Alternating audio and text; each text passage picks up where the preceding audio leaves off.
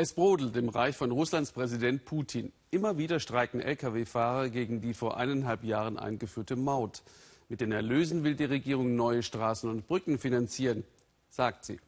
Letztes Jahr ging aber die Hälfte an die Betreiberfirma, deren Miteigentümer aus dem Umfeld Putins stammen. Kein Wunder, dass die Lkw-Fahrer glauben, dass man ihnen ihr hart erarbeitetes Geld wegnehmen und unter denen da oben verteilen wolle. Zentrum des Widerstands ist das bettelarme Dagestan im Nordkaukasus. Hier leben viele Familien vom Fuhrgeschäft. Udo Lilischkis hat sich ihre Wut, ihre Sorgen angehört.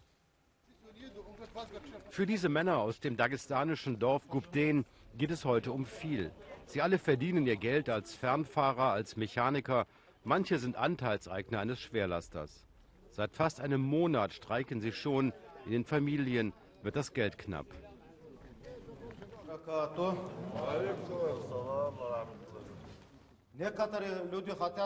Einige von euch wollen wieder fahren. Sie haben genug von diesem Streik. Wir müssen jetzt also entscheiden, streiken wir weiter oder fahren wir wieder. Schnell beginnen hitzige Debatten. Alle sind sich einig, die Lkw-Maut von gut 30 Euro pro 1000 Kilometer halbiert ihre ohnehin kargen Monatsverdienste fast und gehört abgeschafft. Aber die Politiker hier und in Moskau wollen nicht mit ihnen verhandeln. Die Maut werde dringend für den Straßenbau gebraucht. Die betrügen doch, wir glauben denen nichts. Auf alles erheben sie Steuern, auf den Verkehr, auf Häuser, alles. Bald wohl auch auf die Atemluft. Magamed teilt sich seinen Laster mit einem anderen Dorfbewohner, erzählt er uns. Bis zu sechs Familien leben hier in Gubden von einem LKW. 80 Prozent aller Einnahmen im Dorf stammen aus dem Speditionsgewerbe. Alle anderen Fabriken und Geschäfte sind längst geschlossen hier. Auch die Landwirtschaftskooperative ist bankrott. Magamed muss eine große Familie ernähren. Er arbeitet hart. Vier Wochen war er oft unterwegs, vom Iran nach Moskau, nach Sibirien. Aber jetzt hat es schon keinen Sinn mehr, als Fernfahrer zu arbeiten bei diesen räuberischen Steuern. Ich weiß ja nicht mehr, arbeite ich für mich oder jemand anderes? Und auch nicht, wie ich sie hier ernähre, wie es weitergeht. Die Sporthalle in Gubden ist Treffpunkt für die männlichen Jugendlichen, denn sonst gibt es nichts, kein Gemeindezentrum, keine Lokale. Dabei leben in Gubden viele Wahhabiten. In den 90ern kamen von hier viele gefährliche Islamisten.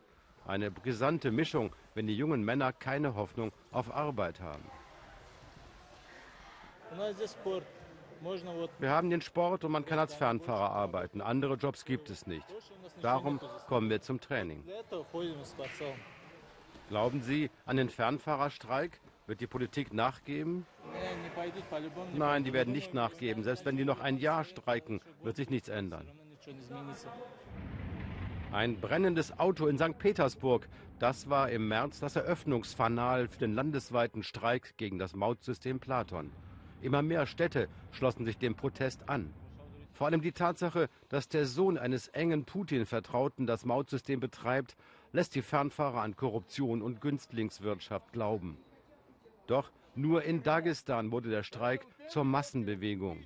In den Großstädten Russlands schüchterten Großspediteure und Justiz die Fahrer erfolgreich ein. Fehlende Rastplätze an Autobahnen, schlechte Straßen, der Staat soll erst bauen und dann kassieren, fordern Tausende hier. Eine Geschlossenheit, die Moskau offensichtlich beunruhigt. Die Nationalgarde verhinderte eine Protestfahrt der Streikenden.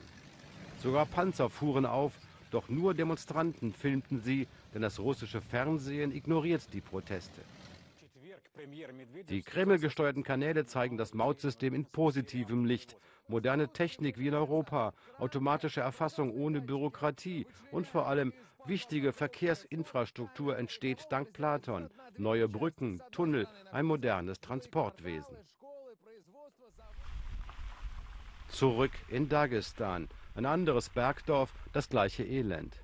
Hier in Uluwaya haben sie sich auf Kohl spezialisiert, der nach Russland geliefert wurde, bis ihr Streik begann. Dessen Folge, ein Großteil des Kohls ist verfault.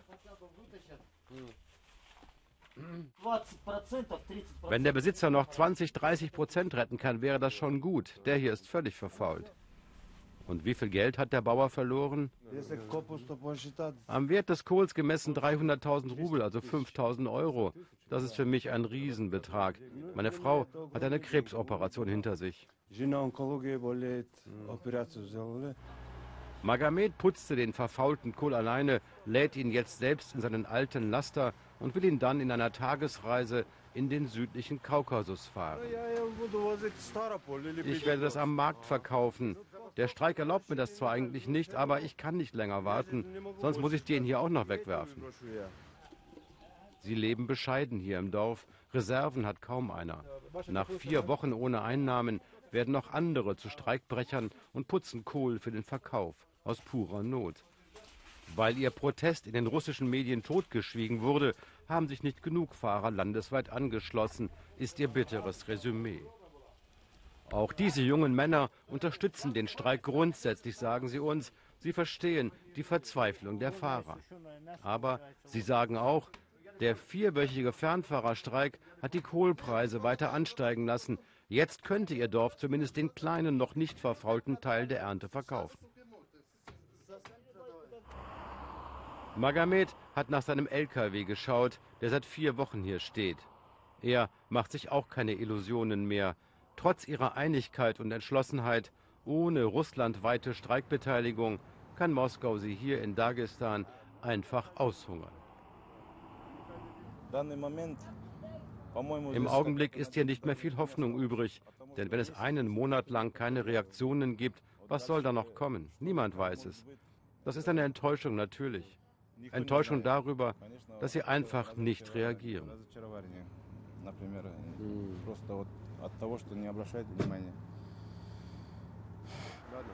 Drei Tage nach unserem Abschied geben ihre Anführer den Streik offiziell auf. Ein Drittel von ihnen aber will trotzdem weitermachen. Und Russlands Regierung spielt das Problem sogar noch herunter. Da wolle sich nur eine kleine Gruppe vor legitimen Zahlungen drücken.